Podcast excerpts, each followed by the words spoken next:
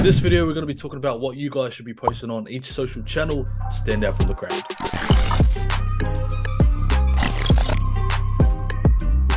What's good, YouTube fam? It's your boy Rux. I'm social media marketer for established business owners who want to gain more traffic and attention through consistent quality content. Let's jump straight into the video. All right, so we get it. It's easier to post the same content on all your social profiles than it is to plan individually. But your audience on Twitter is likely not the same as your audience on Instagram or on Facebook, in that fact.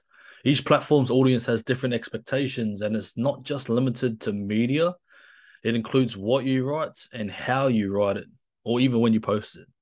So posting the same content everywhere is the bare minimum strategy where you know you need to get out content, but you don't know what else to post to stand out. Now, this is why you need to differentiate your content across all of the channels. So, as I mentioned before, your audience is not the same across all of these channels. Some platforms favor media over text, and others are more receptive to infographics or videos. It's strategic to tailor your content to your audience to maximize what you have. So the same photo that you post on Instagram wouldn't really have the same impact as on Pinterest due to the different real estates, I guess. Now, differentiating content across networks doesn't always mean you should create unique content all the time. It just means knowing what works well and adjusting to each platform.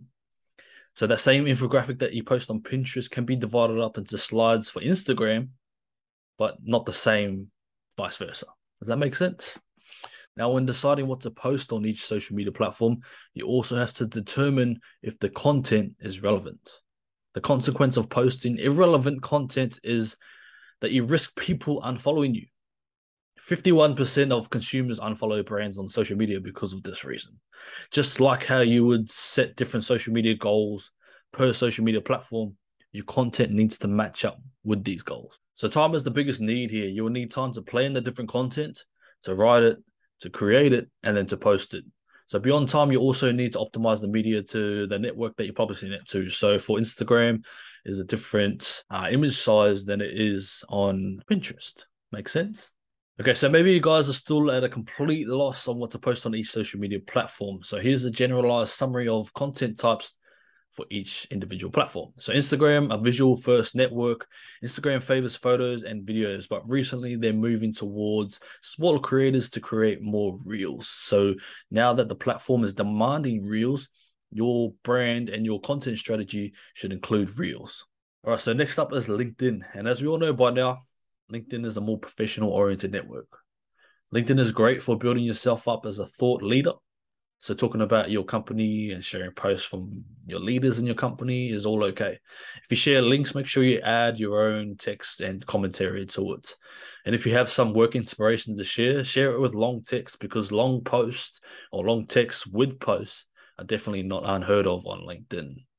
But what I wouldn't recommend doing is just grabbing your image from Instagram and the caption and then just posting it straight onto LinkedIn. Make sure it's more professional oriented. Now, Facebook. Facebook has all the content types available to it, so it's a little difficult to narrow down what really works best. I've seen lately that Reels are performing a lot better. There's, a lot of viral Facebook Reels going on right now. So, focusing all of your attention from repurposing your content from Instagram to Facebook Reels is something that I would recommend because video often wins, as well as informative or attention grabbing links. Performance is also affected by the uh, Facebook algorithm as well. So test and observe, observe, observe your post performance. Next up is Pinterest. Now, because Pinterest is often used as a way to collect ideas, content that is informational, educational, or inspirational works well. So, what I would recommend doing is when you share content here with the above topics, make sure your posts are optimized for 9 by 16 because every single post that is bigger also appears bigger on your screen.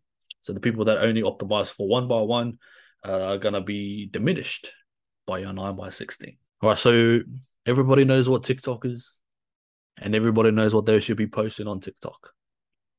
So need I say less? All right, so the last one that I want to talk about is YouTube Shorts. So YouTube Shorts is going off right now. So what you should be doing right now is repurposing your content from TikTok and Instagram Reels and Facebook Reels over to YouTube Shorts.